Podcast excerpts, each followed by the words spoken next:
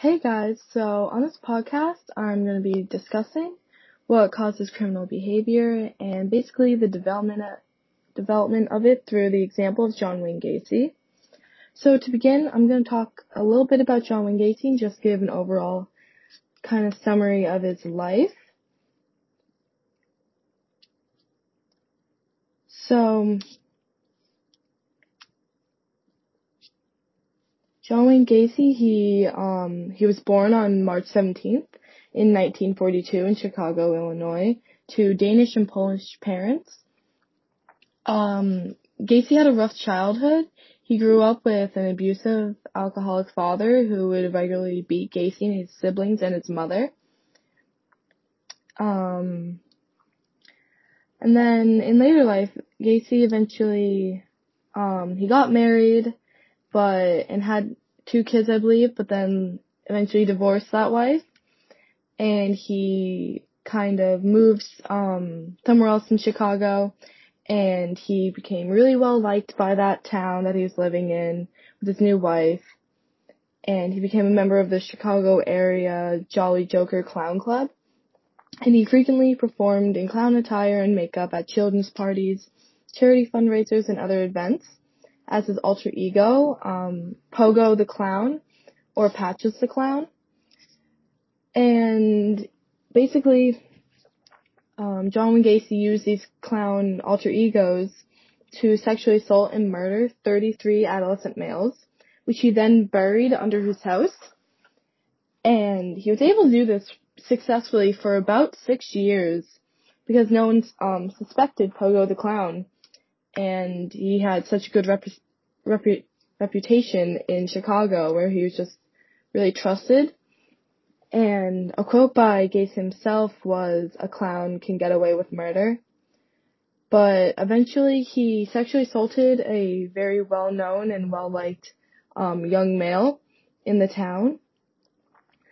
And that, and he was last seen with Gacy, the boys, so that eventually led to people calling on to him and he was convicted and sentenced to ten and a half years in prison and died by lethal injection in 1994. So, now that that's a little summary of his life, but I want to talk more about his childhood. So, as I said before, he grew up with a really abusive father and um, when Gacy was about, you know, an adolescent, he realized he was attracted to men. And that was one thing Gacy's father did not like. He was very unaccepting of it, and he viewed Gacy as just, you know, not masculine enough, and yeah, just But because of that, um, he suppressed and ignored, um, Gacy suppressed and ignored his sexual desires. And that's what kind of caused him to marry those two women just to hide it and conceal it. But I think like, you know, the suppression of his sexual desires is one of the factors that really led to him, you know, sexually assaulting young males. But, um, with regards to his abusive father, looking at it through like a parenting perspective, I kind of came to the, um, conclusion that his parents are um, more authoritarian, the parenting style, and according to Laurence Steinberg, authoritarian parents are parents who use punitive, absolute, and forceful discipline, and who place a premium on obedience and conformity. And as a result, parenting that is neglectful, hostile, or abusive has harmful effects on adolescents' mental health and development, often leading to anxiety, depression, and a variety of behavior problems. So, kind of just like there are like many factors that play a role in, I mean, anyone's development, but like specifically like criminal development. And that's more of an environmental nature versus nurture thing. But there are studies shown that there are bio- biological factors that, um, the part of the brain associated with fear and aggression and social interactions called the amygdala has links to crime. And a study done at the University of Pittsburgh found that 26 year old men with a lower amygdala volumes were more than three times more likely to be aggressive, violent, and show psychopathic traits three years later than the men of the same age with more normal sized amygdalas.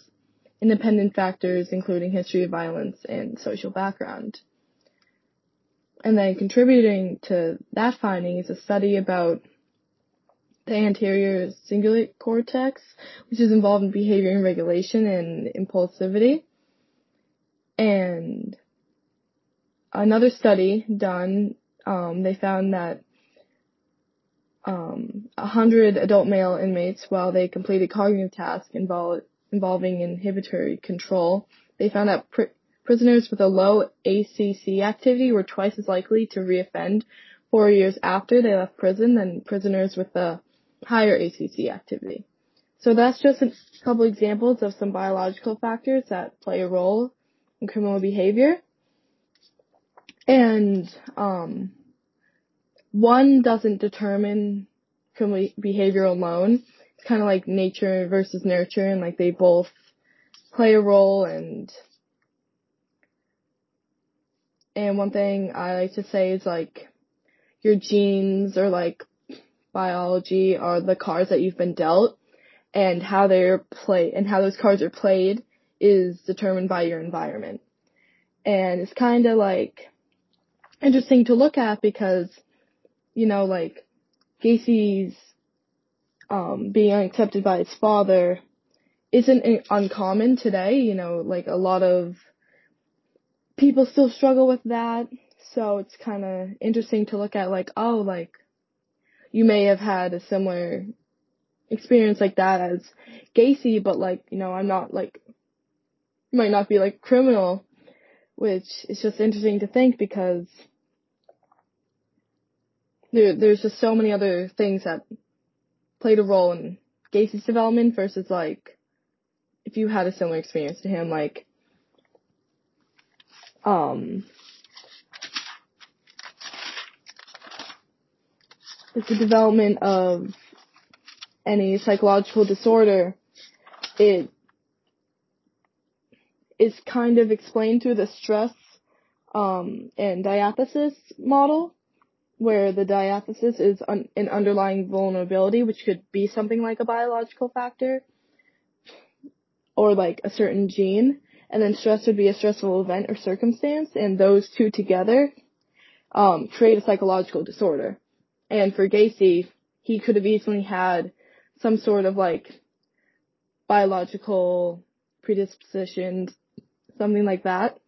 And then the childhood abuse easily could have left, left him externalizing his problems. And I don't know enough about Gacy to see if he fits the antisocial personality disorder criteria, but I would not be surprised if Gacy had that, considering many criminals now are do fit antisocial personality disorder. But yeah, I mean, it's something to think about, like, just like, if I think about myself, like, I've sort of, you know, lived through some traumatic events and it's kind of like, you know, I'm not a serial killer, so like, um, I mean, then again, that just kind of shows like the differences in like parenting and like I came from like a very supportive family and I guess like I don't know, there's just so many different developmental trajectories that can determine but yeah, and then also um given what age Gacy was when he found out, he, or when he realized um he was gay was like he was about an adolescent and during that time, you know, your brain plasticity is at its highest it'll ever be and it's just uh, underlying vulnerabilities can be accentuated during periods of major transition. So kind of like, you know, his brain is at its peak for development and you just have this stressful event adding to it. So it's no surprise to me there that it went went a bad way for Gacy.